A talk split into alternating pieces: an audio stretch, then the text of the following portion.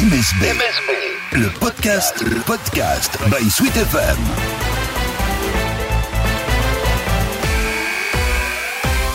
Le podcast MSB by Sweet FM, on est très heureux de vous retrouver pour un nouveau euh, numéro en compagnie cette fois-ci de Philippe Desnaud, le directeur de, du centre de formation du MSB. Bonjour Philippe.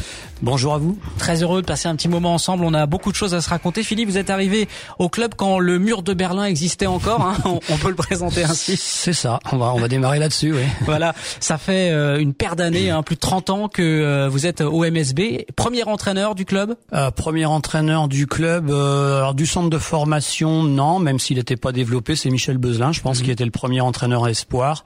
Et j'ai dû enchaîner entre les années 86 et 89 euh, avec lui, et puis ensuite pris sa place. je parlais de la transformation SCM MSB sur le ah banc, oui. voilà. Là, Tout à fait. Là, on est d'accord, c'est c'est bien moi. là, vous êtes jeune sur la photo. Hein.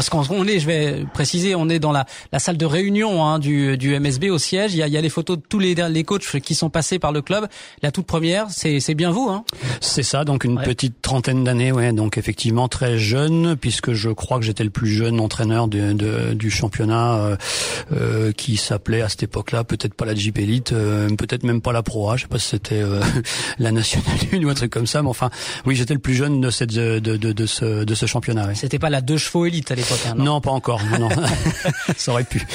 Bon, on va se tutoyer, ce sera plus simple, ouais. Philippe. Alors, on parle justement, on va parler de toi, ton parcours ici, de la formation, de, de la transformation. Raconte-nous, ça s'est fait comment ton arrivée au MSB à la fin des euh, des, des 80s en fait, c'est ça, années 80 hein? Oui, c'est ça. Alors bon, euh, ça s'est fait assez facilement puisque j'étais un j'étais un enfant ou un jeune du club puisque j'ai fait toute euh, toute ma formation de joueur euh, au SCM de, de, de poussin à, à senior, si c'était une petite année quand j'avais 6 ans euh, à l'école municipale du judo club du Mans.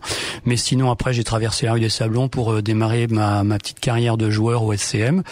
je me suis juste absenté pour mes pour mes études sur Rennes où j'étais euh, où j'ai embrassé la carrière d'un professorat de PS et mais en gardant toujours un contact avec le club et du coup euh, je suis euh, nommé à la chambre des commerces comme prof de PS en 80 80 enfin 85 86 et très vite le SCM me contacte pour savoir si je serais intéressé pour venir travailler dans la formation. Et donc de 86 à 89 je l'ai fait à côté de mon travail. En 89 je signais mon premier contrat à 100% SCM à l'époque. C'était pas les plus belles années du club, au contraire même. Hein. Alors c'était pas les plus belles années du club, et puis euh, surtout pour ce qui concerne la formation, euh, on, on balbutiait, et c'est pour ça que je me suis donné deux ou trois ans pour euh, me décider d'abandonner de, mon poste de PS parce que je voulais vraiment être certain que c'était pas juste parce qu'il y avait des obligations fédérales mais qu'il y avait une vraie motivation euh, sportive euh, économique aussi si on veut. C'est tout à fait entendable euh, de la part des dirigeants. Et lorsque je les ai vus euh, investir dans une maison route d'Angers en 89 je me suis dit bon là il y a une vraie motivation. Là ça m'intéresse. Et c'était intéressant de se dire qu'il fallait bâtir entièrement cette filière? Oui, moi, moi, il n'était pas question que je m'occupe juste de d'une équipe que je voyais le soir à l'entraînement. Euh, je voulais vraiment, dans le terme de formation, pour moi, il n'y avait pas que la formation basket, c'était un tout, et on a gardé cette image-là, je pense, en 2021. Euh, on veut, on veut que les gens euh, soient aussi des, des gens éduqués, des gens avec une tête bien faite, et de les accompagner pas seulement dans leur parcours sportif, parce que déjà dans ces années-là, on savait très bien que tout le monde ne serait pas pro. Donc, on a démarré avec des petits effectifs, mais avec cette même philosophie. Et ça se passe comment quand on rentre comme ça à la, formation et qu'on se retrouve deux trois ans plus tard à la tête de, de l'équipe première? C'était pas prévu? Non, c'était pas prévu du tout. C'est un concours de circonstances. Les, les je, je, faut, faut pas, on va, on va, on va dire les choses comme elles sont. Je pense que le, le club est, est, en difficulté financière. Le club n'a sans doute pas les moyens derrière Jean-Luc Monchot de, de, de contacter des, des, des entraîneurs chevronnés, même si c'était nécessaire. Euh, et donc, comme ça se fait parfois dans les, dans les, dans le monde professionnel, dans le basket ou dans le foot, on voit ça le club s'est retourné vers une solution locale qui était sans doute qui avait un côté pratique, mais aussi, euh, je pense aussi qu'ils espéraient, comme moi, que ça allait pouvoir euh, fonctionner. Et 30 ans après, c'est quoi le souvenir de cette expérience? Bah, c'est une expérience. Voilà, c'est le souvenir d'une expérience. Je me suis vite, enfin, je me suis vite rendu compte que c'était pas, c'était sans doute pas fait pour moi, parce que je m'attache, même quand j'avais des équipes de, de, de, de jeunes joueurs, je m'attache vite au, au groupe que j'ai. Je et l'interaction euh, pour moi va au-delà du terrain. Et le monde pro c'est pas ça. Et euh, la réalité du monde pro c'est qu'il y a qu'une chose qui compte c'est le résultat du samedi soir. Et moi ça m'a ça m'a assez vite euh, pesé j'allais dire. Même si effectivement j'avais sans doute des lacunes.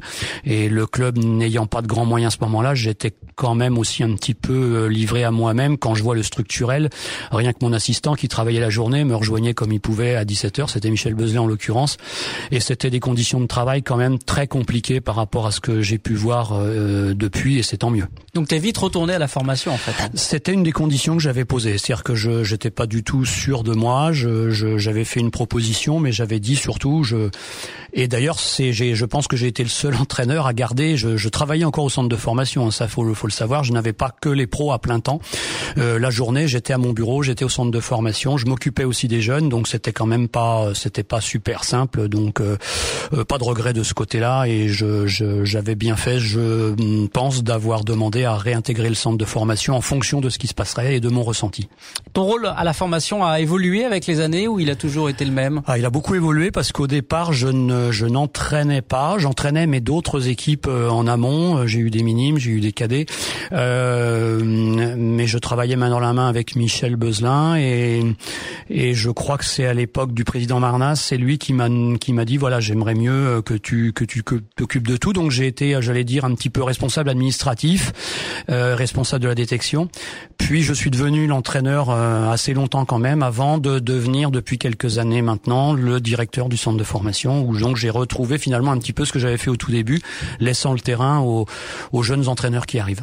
Malgré tout, euh, il y a un côté opérationnel. Tu aimes euh, suivre les, les, études en particulier en ce moment des élèves encore? Ah oui, oui, c'est c'est c'est alors c'est quelque chose qui me plaît, même si le fait d'avoir quitté le terrain me, me voilà me, me, me, pèse un petit peu, me coûte un petit peu, parfois d'être trop. De... Quand on est quelqu'un de terrain comme je l'ai été, que ce soit en prof de PS ou, ou entraîneur, c'est un petit peu difficile de se retrouver euh, dans un bureau du matin au soir ou derrière un ordinateur.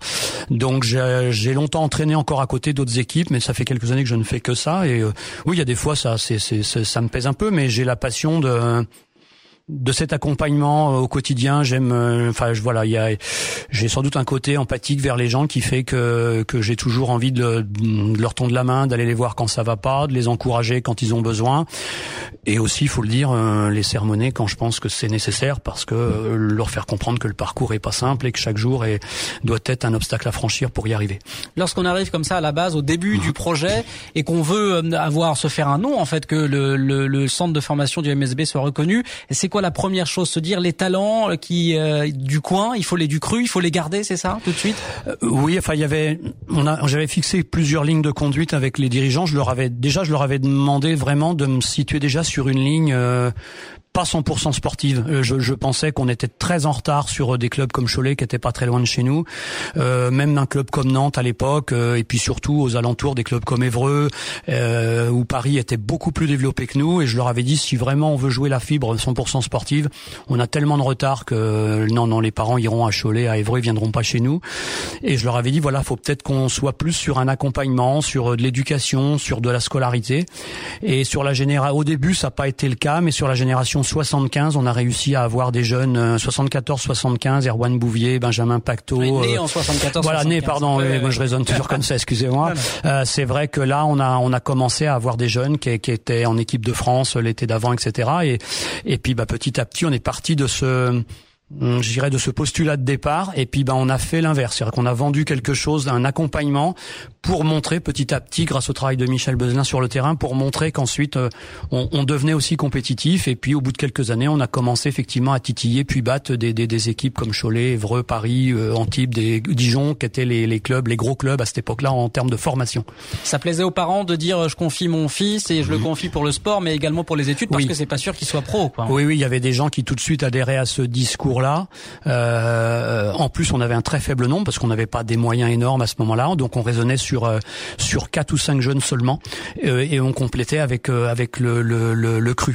Et donc ce, cette, ce côté mixte, on va chercher aux alentours, mais on est quand même intéressé par les jeunes. Il y avait notamment Christophe Henry qui fera une belle carrière ensuite, qui était dans l'effectif, des garçons comme Stéphane Bourgeois, qu'on a qui, étaient des joueurs du cru, qui est Stéphane Froger, euh, euh, Diebolt, dont le papa avait joué en National 1 à, la grande époque de la salle Gouloumès, etc. On a on a fait un petit mixte comme ça, on a démarré comme ça, et puis petit à petit, euh, on a on a on a grandi, étoffé l'effectif, et on a eu des CV de plus en plus intéressants à côtoyer. Au début, on va avoir beaucoup de matchs. Après, on reçoit plus de CV. C'est comme ça que ça se passe ou euh? Ah bah oui, oui, on se fait connaître, euh, on est reconnu, et puis bah là où j'essayais d'aller un petit peu à la pêche comme je pouvais, ben dix ans après, je, c'était presque l'inverse. Je pouvais me permettre de, de trier parmi les CV. Euh, quand je me déplaçais, on commençait à, à, reconnaître le logo du club et le club en tant que club formateur. Et, on s'est construit pour euh, devenir maintenant effectivement ce, ce, que la fédération estime être dans le top 5, voire top 3 des centres de formation. Et ce qui, euh, cet ADN de départ, il existe encore aujourd'hui? Ah oui, moi je, enfin, euh, peut-être aussi parce que les personnes ont très peu changé. Bon, déjà en particulier pour ma pour ma pour ma pomme, on va dire, mais même les entraîneurs que que qui, qui ne sont pas si nombreux hein, euh, finalement entre Antoine Mathieu qui est toujours au club, Mathieu Le Mercier qui était un enfant du club qui est reparti maintenant, euh, Jordan qui arrive avec cette même philosophie, Hugo Le Gentil, euh, Joris Mercier, on a les entraîneurs qu'on a pris se sont aussi euh, comprenaient que on, adhérait à, ce, à, cette philosophie. Il n'est pas question de, de commencer à s'occuper du jeune seulement le soir à 16h30. Je pense que euh, l'hygiène de vie, euh, la correction, la politesse, la rigueur, la discipline, ça ça, ça peut pas s'apprendre que euh, le soir à l'entraînement. Et je pense que c'est une réciprocité entre mon rôle de directeur et les entraîneurs qu'on se, c'est des services qu'on se rend parce que plus le jeune est appliqué, concentré dans sa journée, plus le sportif du soir est aussi quelqu'un de sensé et de cohérent dans ce qu'il propose. Il y a combien de jeunes qui sont passés euh, par le centre du MSB Alors si on compte tout le monde, les joueurs locaux et les joueurs qui ont pu rester qu'une année, on est on est à peu près à 100 entre 125 et 130 joueurs parce que je tiens des tableaux assez précis, mais je voilà, je, je peut-être qu'il m'en échappe un en 32 années, on me pardonnera, mais je, moi j'en ai recensé 126 exactement avec 26 joueurs euh, locaux, des joueurs du, du Mans ou de la Sarthe, dont les plus célèbres sont Jérémy Leloup qui est pro, euh, Pierre-Étienne Drouot qui joue en Pro B, euh, Maxime Choplin qui a fait un, un joli parcours en Pro B, Jean-Baptiste Maille qui est en Pro A à Strasbourg après avoir été à Limoges l'année dernière. Euh, donc c'est vrai que les joueurs locaux sont regardés. Je ne parle même pas du nombre qui jouent en National 2 ou qui sont passés par la NM1. Euh, donc certains ont profité finalement des structures pour atteindre un niveau qu'ils n'auraient peut-être pas eu. 26 joueurs sont restés qu'une seule année. Alors des fois parce que bah, on s'est trompé dans le recrutement tout simplement. Euh, certains pour des départs euh, aux États-Unis euh, ou tout simplement d'un accord commun au bout d'un an on estimait que. Alors si je rentre cela dans les statistiques, ça fait euh, ça fait à peu près 126 126 joueurs sur 30 et quelques années, ce qui prouve qu'on qu'on s'attache pas qu'aux sportifs et qu'on, on, je veux dire entre guillemets, euh, euh, on, on, dégage pas un, un, gamin au bout de quelques mois parce que euh, on se rend compte que c'est un peu juste ou parce qu'il a fait une bêtise. Voilà, on, on, on se doit d'essayer d'attendre une certaine maturité et des accompagnements qui nous ont parfois permis d'obtenir de bons résultats au bout de trois ans, là où au bout de quelques mois on se posait de réelles questions. Mmh. Combien évoluent en, en Pro A aujourd'hui, non pas du cru, hein, mais de, de tous les joueurs qui ont été formés ici Alors on a une quinzaine de joueurs euh, qui sur la euh, qui ont qui ont joué ou qui jouent euh, en Pro A, plus Nicolas Batum qui a fait juste un passage, mhm. qui est en NBA maintenant. donc on est à 15-16 joueurs qui ont touché ou qui jouent actuellement en Pro A. Et en Euroleague En Euroleague, ben Nicolas Batum encore y est passé, euh, Youssouf Afal qui joue à Vitoria y est passé, et Aaron Sell qui est de la génération, alors né en 87, qui est retourné dans son pays d'origine, la Pologne, et il a fait de l'Euroleague avec le club de Torun. Ça, c'est des noms qui parlent au grand public, bien sûr, mais qui mhm. sont importants sur le CV entre guillemets du centre de formation. Euh, oui, oui, j'allais dire si on remonte les générations, bon Mathieu Gauzin qui est prêté à Reims en ce moment, Kenny Baptiste qui est revenu chez nous mais qui était prêté à Quimper en Pro B l'année dernière, et puis ben si on recule comme ça, effectivement, on va on va on va tomber sur les Batum, les Leloup, les Aronsel, et puis si on remonte encore un peu, ben les Alain Kofi, les les Pape Philippe Amagou, euh, des des voilà des Youssouf Afal bien entendu, et ça c'est ceux, je pense, qui, qui, qui résonnent le plus. Mais je vous dis, on est à on est à 16 joueurs en Pro A et 27 en Pro B. C'est un bon ratio quand même. Euh, oui, ça fait ça fait une une grosse quarantaine de joueurs sur 127. C'est c'est c'est c'est entre 30 et 40 C'est un chiffre effectivement qui nous permet euh, voilà de de, de de de prétendre quand même à, à dire qu'on qu'on fait partie effectivement du, du, du, top 3 ou du top 5 de, en France actuellement. Et sur les noms euh, cités euh, précédemment, est-ce qu'il y a des joueurs justement au début ça a été un peu compliqué parfois avec il a fallu faire preuve de patience. C'est ce qui est intéressant, c'est qu'ils n'ont pas réussi avec les mêmes choses. Bon, moi on me parle forcément toujours de Nicolas qui effectivement avait un talent euh, euh, énorme et surtout qui avait des choses innées chez lui. Je dis toujours qu'il apprenait autant à ses entraîneurs que les entraîneurs lui apprenaient. Euh, et à côté de ça, vous avez un garçon comme Alain Kofi qui arrivait, qui connaissait à peine les règles du jeu, euh, ou un Philippe Amagou que j'ai attrapé sur un match scolaire, euh, qui jouait au foot avant et qui avait lui une force de caractère qu'il a toujours d'ailleurs, mais qui avait une force de caractère énorme, mais avec un niveau technique et un potentiel basket qui n'était pas si évident que ça euh, les premiers mois. La patience, le travail pour Alain Kofi, la détermination pour euh, pour euh, pour Philippe Amagou et le talent pour Nicolas sont des gens qui ont fait des trajectoires totalement différentes pour arriver quasiment à leur à leur objectif qui était d'atteindre l'élite. La plus grosse déception ah, il y en a quelques-unes. Euh, il y en a quelques-unes. Bah, les déceptions, c'est forcément quand vous touchez un joueur au potentiel que vous estimez énorme et qui passe à côté parce que bah, justement il n'a pas compris qu'il n'y avait pas que le basket dans la vie, donc il s'égare. Il s'égare au niveau de l'hygiène de vie, il s'égare euh, lorsqu'il quitte le centre de formation et qu'il passe un petit peu trop de temps euh, en dehors des terrains et qu'il oublie euh, qu'il oublie que son corps est son outil de travail. Donc oui, on a on a on a quelques garçons qui avaient un talent énorme, qui auraient dû hein, qui auraient dû percer. Bon, je les ai revus depuis. voilà, il n'y a pas de souci. On voilà. Ils jouent plus au basket aujourd'hui? Alors, Michael Altier par exemple qui est de 80 qui a été en équipe nationale, qui aurait pu faire partie de la génération de Tony Parker et donc gagner un, tas de titres, qui était un garçon qui naît de la Côte d'Azur et qui était un poste 5 d'un talent euh, fou, euh, que j'ai voilà, on s'est on s'est pas compris. Hein, j'ai sans doute une partie là-dedans aussi pour moi, euh, mais qui était compliqué à gérer et qui finalement euh, bah a végété un petit peu en national de 3 et bon je, je sais pas s'il joue encore. Les dernières nouvelles que j'avais effectivement il était entre la N3 et la régionale, mais c'est un garçon qui avait qui avait une carrière internationale dans les mains et une carrière de proie sans sans souci. Voilà, il y a, voilà, c'est un exemple, mais bon après il y en a pas tant que ça, mais je, oui j'ai j'ai quelques regrets comme ça sur sur sur trois quatre joueurs euh, qui voilà, mais bon euh, inversement comme vous l'avez dit tout à l'heure, il y en a aussi que j'ai pris. Je pense à Jean-Philippe Dali par exemple ou Jean-Baptiste Maille comme joueur local.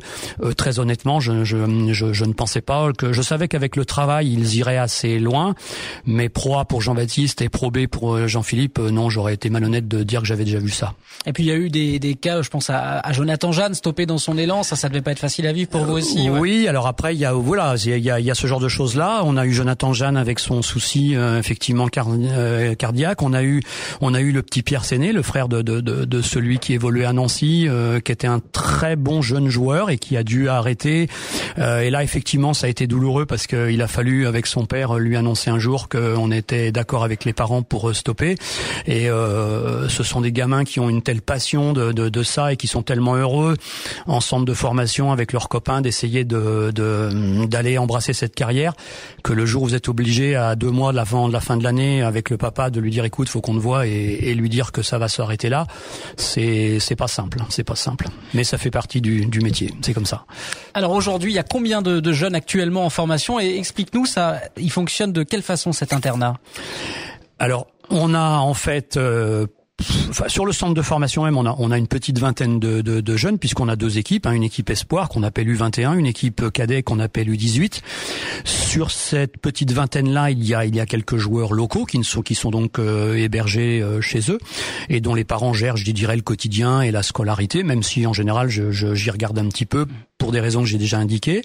Euh, on a sur l'internat sportif une douzaine de ces de cette vingtaine de garçons, trois quatre qui sont chez leur famille et puis on en a trois ou quatre ce qu'on appelle appelle les espoirs pro, les plus âgés, Alain Boutaïeb, Lucas Verag, Mathias Van Den Bin, qui sont euh, qui sont sur le foyer, euh, sur un foyer relais.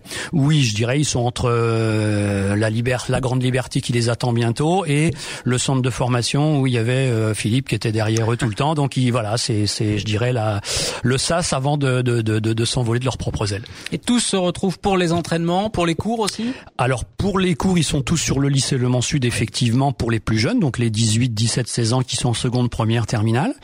Euh, ils sont au nombre d'une euh, dizaine cette année ou une douzaine, même près, un peu plus de la moitié de l'effectif. Euh, et puis j'en ai qui sont sur l'université ou qui sont euh, ce qu'on appelle les espoirs pro, donc ceux que j'ai cités, qui eux sont amenés à s'entraîner avec le groupe d'Elric euh, Delors et, et Antoine Mathieu le matin.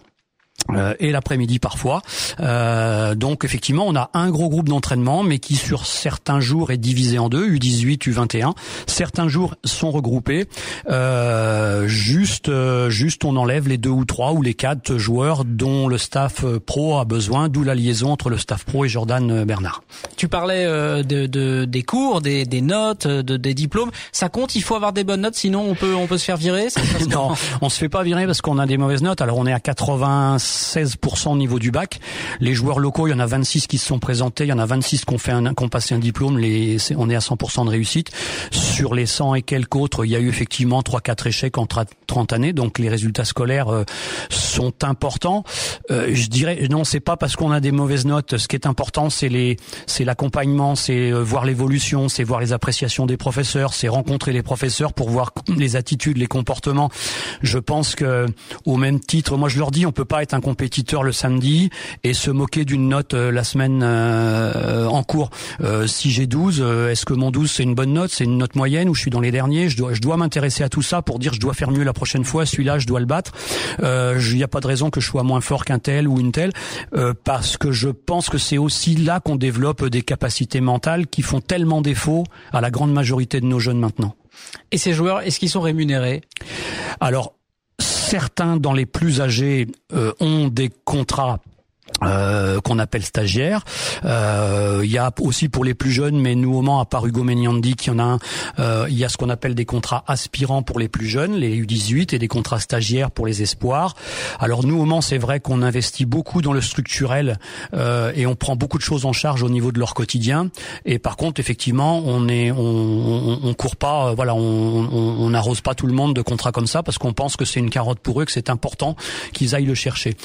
mais effectivement, il existe des contrats, donc on en a, on doit en avoir trois ou quatre actuellement sur la vingtaine qui ont un contrat stagiaire, mais euh, pour pas qu'on fasse d'amalgame, euh, rien à voir avec le football. Hein, je vous le dis tout de suite, les sommes sont, sont tout à fait, euh, j'allais dire, sont plus adaptées à, à, à, leur vie au quotidien et leur permettre de savoir qu'il va falloir encore se lever le matin pour aller gagner, gagner plus. Il n'y a pas de grosse prime pour attirer un jeune en centre de formation du MSB. En tout cas, euh, je, à ma connaissance non, mais au MSB certainement pas. Hmm. C'est surtout pas un critère. D'ailleurs, on ne parle même pas de contrat quand les jeunes viennent en détection, quand les parents viennent accompagner leurs enfants dans les journées de détection que l'on organise.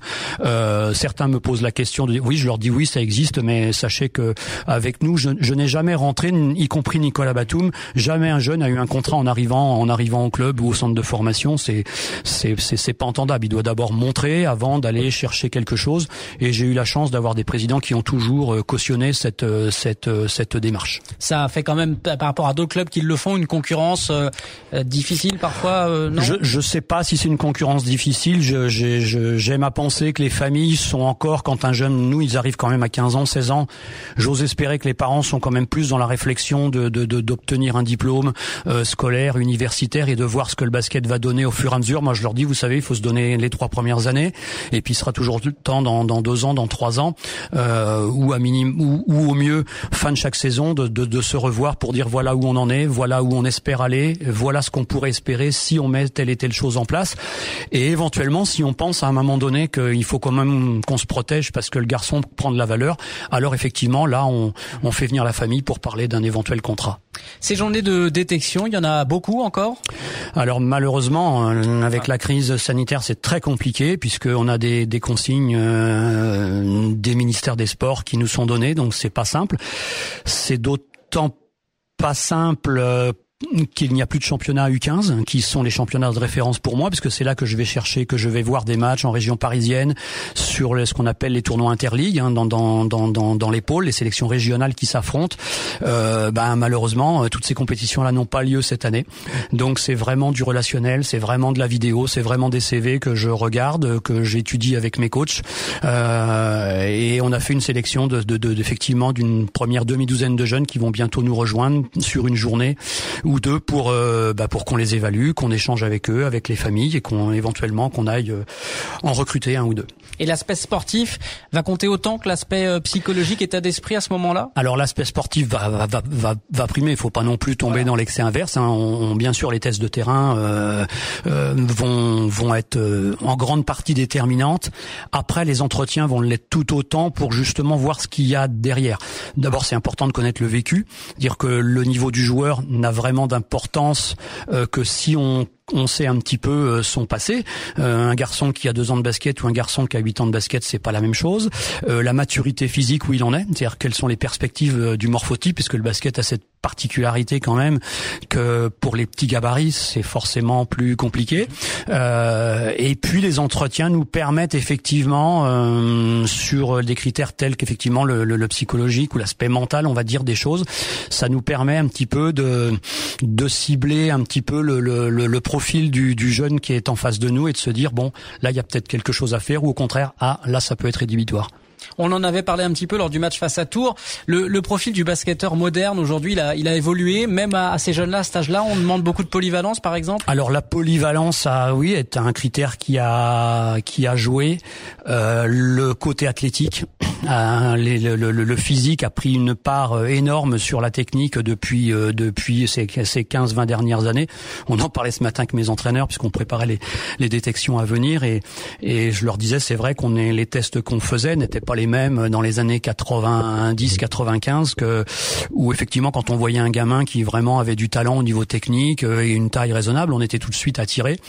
Là maintenant, on est obligé d'aller creuser plus dans les domaines athlétiques et dans les aspects mentaux, agressivité, intensité, parce que le basket est devenu un, vraiment vraiment un sport d'une dimension athlétique énorme, d'une intensité physique dont les gens ne peuvent pas imaginer euh, à quel point ça, ça, peut ça peut courir et taper sur un terrain.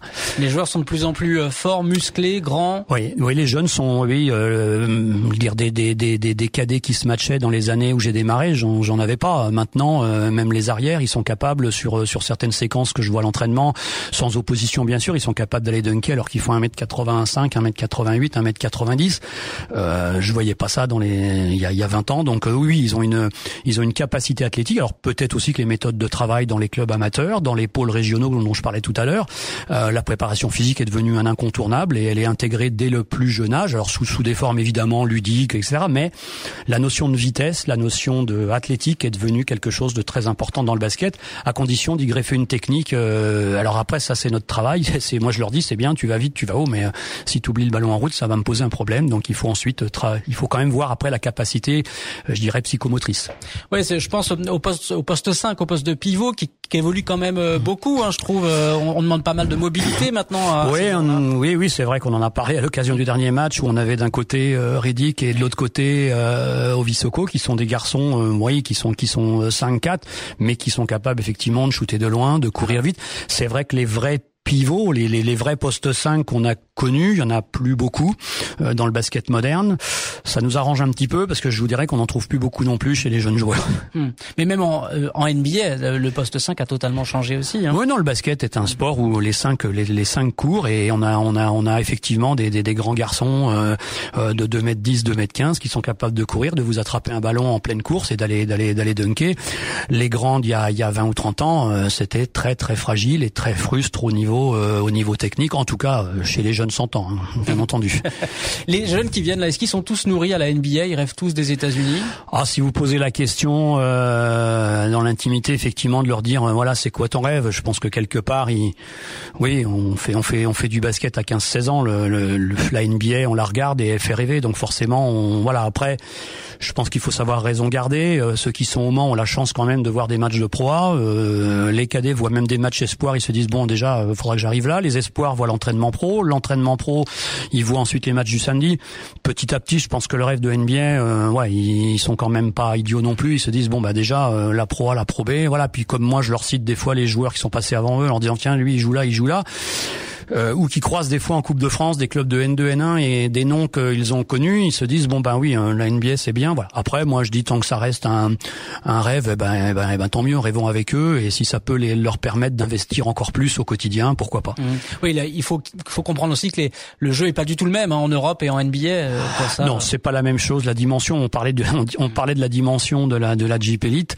Euh, bon, la NBA à côté, c'est c'est encore un autre monde, mais là ils sont ce sont tous des athlètes hors normes exceptionnels. C'est pour ça que n'importe qui ne peut pas aller en, en, NBA et que certains profils euh, français qui ont voulu euh, s'expatrier là-bas n'ont pas forcément réussi parce que alors qu'ils en avaient sans doute le, le, le, le, talent technique, mais il faut une telle dimension physique, une telle intensité que bah, ça en élimine euh, d'emblée quelques-uns, oui, forcément. Est-ce que vous formez maintenant ces jeunes à, à savoir un peu prendre du recul par rapport à leur situation? Je pense à 15-16 ans, on voit des, des jeunes espoirs sur Instagram à fond avec une communauté de fans déjà importante, etc. Est-ce que ça vous y travaillez?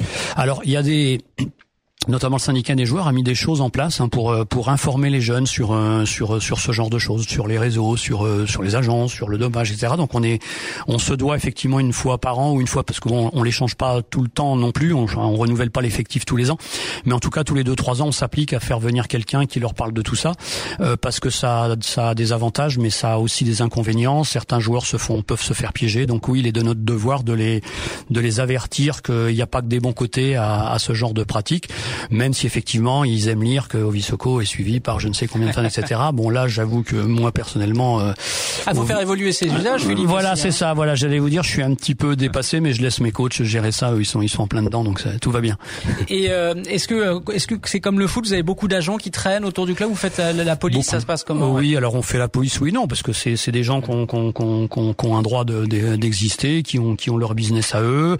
Je suis très clair avec les parents quand on fait des détections. Je leur en parle. Ça ne nous dérange pas à partir du moment où il y a une vraie transparence entre l'agent et la famille, entre la famille et nous, et surtout que l'agent reste dans son rôle. Voilà, moi la seule chose que je peux le reprocher des fois, c'est quand l'agent veut se penser aussi entraîneur, puisqu'on sait très bien qu'en France on est tous sélectionneurs et entraîneurs. Là où nous, euh, si moi je vais regarder le travail d'un autre, il va dire de quoi tu te mêles. Par contre, nous, on a le droit de regarder notre métier en permanence. Donc quand l'agent commence à appeler, je sais que le jeune, après un match, on lui a dit que c'était pas de sa faute s'il avait pas été bon ou qu'on le faisait pas jouer à sa place. Là, ça aurait tendance à m'agacer un petit peu. Quand il joue son rôle d'accompagnement, euh, se faire connaître auprès des parents parce qu'il pense que ce gamin-là euh, est intéressant à suivre et qu'un jour ça pourrait lui rapporter quelque chose, bon, ah, bah, c'est leur c'est leur truc, ça me dérange pas, mais dans la discrétion et à condition de pas être en bagarre euh, dès que le dès que le gamin a 16 ans parce qu'il a réussi un match, ça y est, on nous notre rôle c'est toujours de leur ramener les pieds sur le parquet, enfin les baskets sur le parquet, on va dire. Et je voilà, les agents avec qui j'ai de bonnes relations, c'est ceux qui ont qui ont compris qu'on devait travailler dans le même sens parce que sinon ben le gosse va toujours aller se retourner vers le discours qui l'arrange. Et c'est les c'est mes entraîneurs qui vont se retrouver en porte-à-faux et c'est pas bien. Dès qu'on nous dit euh, autour de nous qu'on est très bon, ça, ça peut être problématique quand on est très jeune aussi. Et tout à fait. Voilà, il y en a qui vont le, qui vont, qui vont savoir le, le prendre et puis d'autres qui vont se, tout de suite euh, euh, se voir plus beaux qu'ils ne sont. Et souvent, ce que je dis aux agents, c'est parce que souvent, quand ça se passe moins bien, ils ont une ils ont une façon des fois de se retirer assez facilement. Bah, je leur dis voilà, l'accompagnement, euh, il est important, il doit être dans les deux sens quoi. Donc euh, moi, il n'est pas question que je ne fasse que, le, que, que la marche arrière, euh, là où eux ils se sont présentés tout contents quand c'était la marche avant. Donc effectivement, aller aller euh, discuter avec un jeune quand il a réussi un bon match dans la saison, faut pas exagérer, faut là, faut, faut lui dire qu'une carrière ça se construit pas sur un match tous les mois. Hein. Et par rapport à l'équipe première, on va parler, on va parler d'Elric Delors. On sait que les mmh. jeunes s'entraînent, parfois ils ont déjà un peu de temps de jeu lorsque ça se passe bien, on va dire durant les matchs. Et par rapport à toutes ces années, il y a, est-ce qu'il y a un deal, il y a quelque chose avec les coachs? Faut qu'ils donnent du temps aux jeunes ou c'est vraiment ça, ça change selon le coach?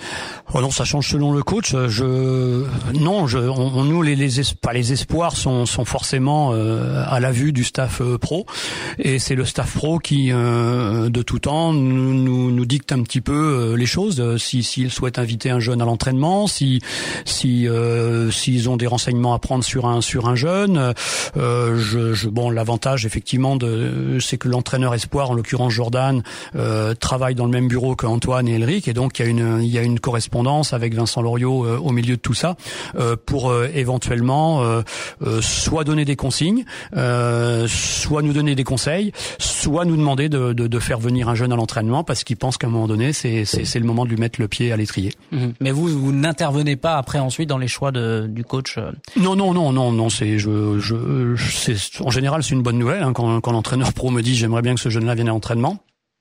Moi, la seule chose que je peux faire, c'est éventuellement, comme on le disait tout à l'heure, c'est de dire aux jeunes que dans quel contexte il a été convié, pourquoi il a été convié, et que euh, il n'y a pas d'enflammade, comme ils disent, et que c'est voilà que c'est c'est peut-être le début de quelque chose. À lui à lui d'en saisir l'opportunité et d'être sérieux dans ce qu'il va proposer, ce qu'il va faire. Je te dis ça parce que je pense à Youssouf Afal, euh, par exemple, qui a, qui a, dû être prêté en Pro parce que c'était, il n'avait pas vraiment la confiance du coach à l'époque.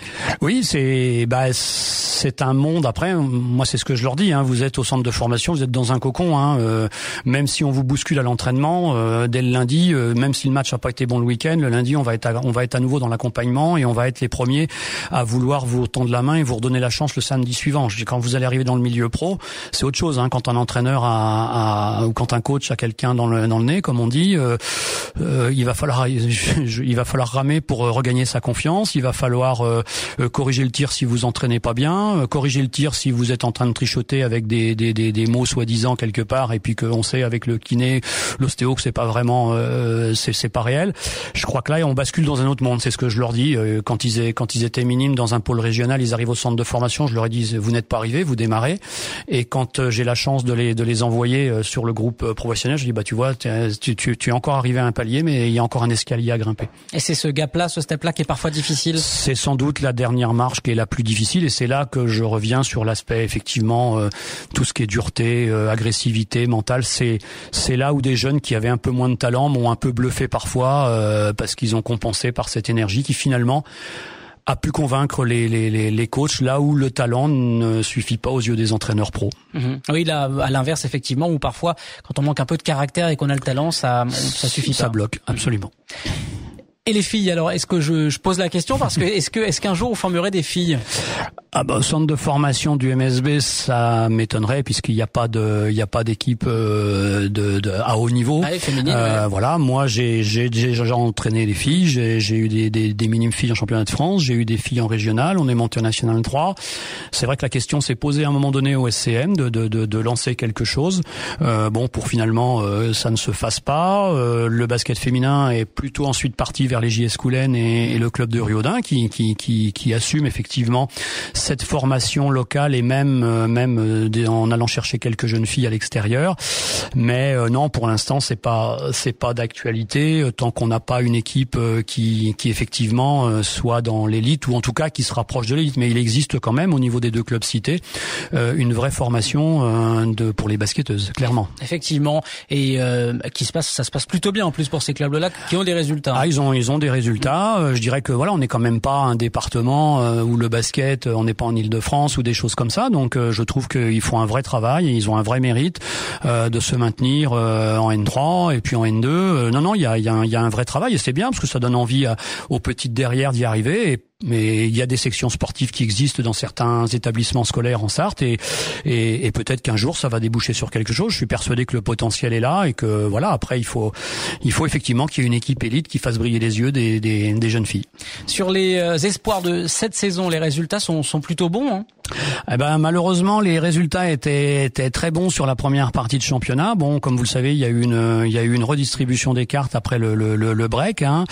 et malheureusement on a dans la deuxième partie on a alors on a joué de malchance puisque c'est tombé au moment où on avait un ou deux joueurs de blessés et surtout on a prêté notre meilleur joueur à Noël.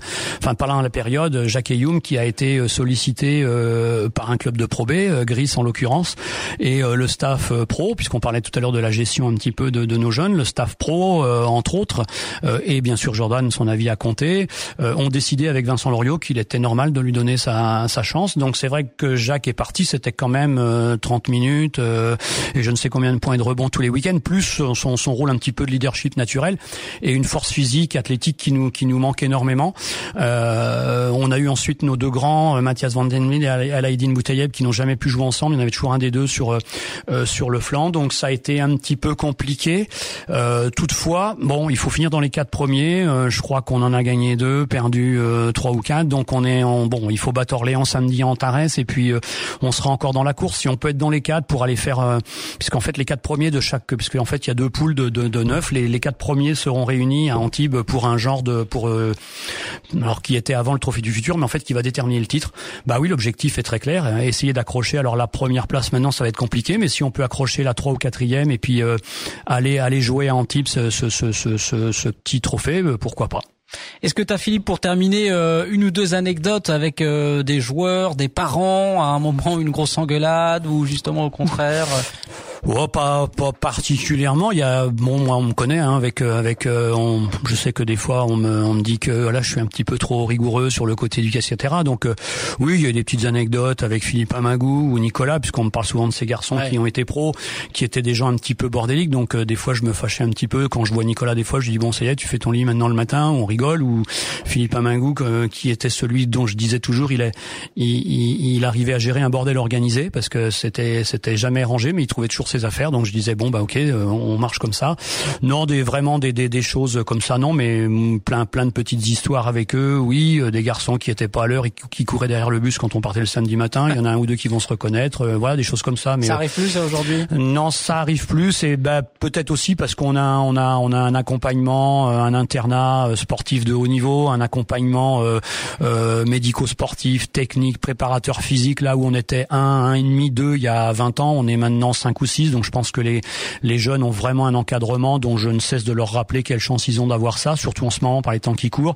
Et je pense que le cadre euh, fait qu'il y a moins de il y a moins de dispersion et plus euh, plus d'accompagnement au départ. D'où notre objectif justement au fil des années de leur présence de les amener vers une autonomie maximale. Merci beaucoup Philippe. Je vous en prie d'avoir répondu plaisir. à nos questions pour ce podcast MSB by Sweet FM. On se retrouve le mois prochain. Salut à tous. Retrouvez tous les podcasts Sweet FM sur sweetfm.fr.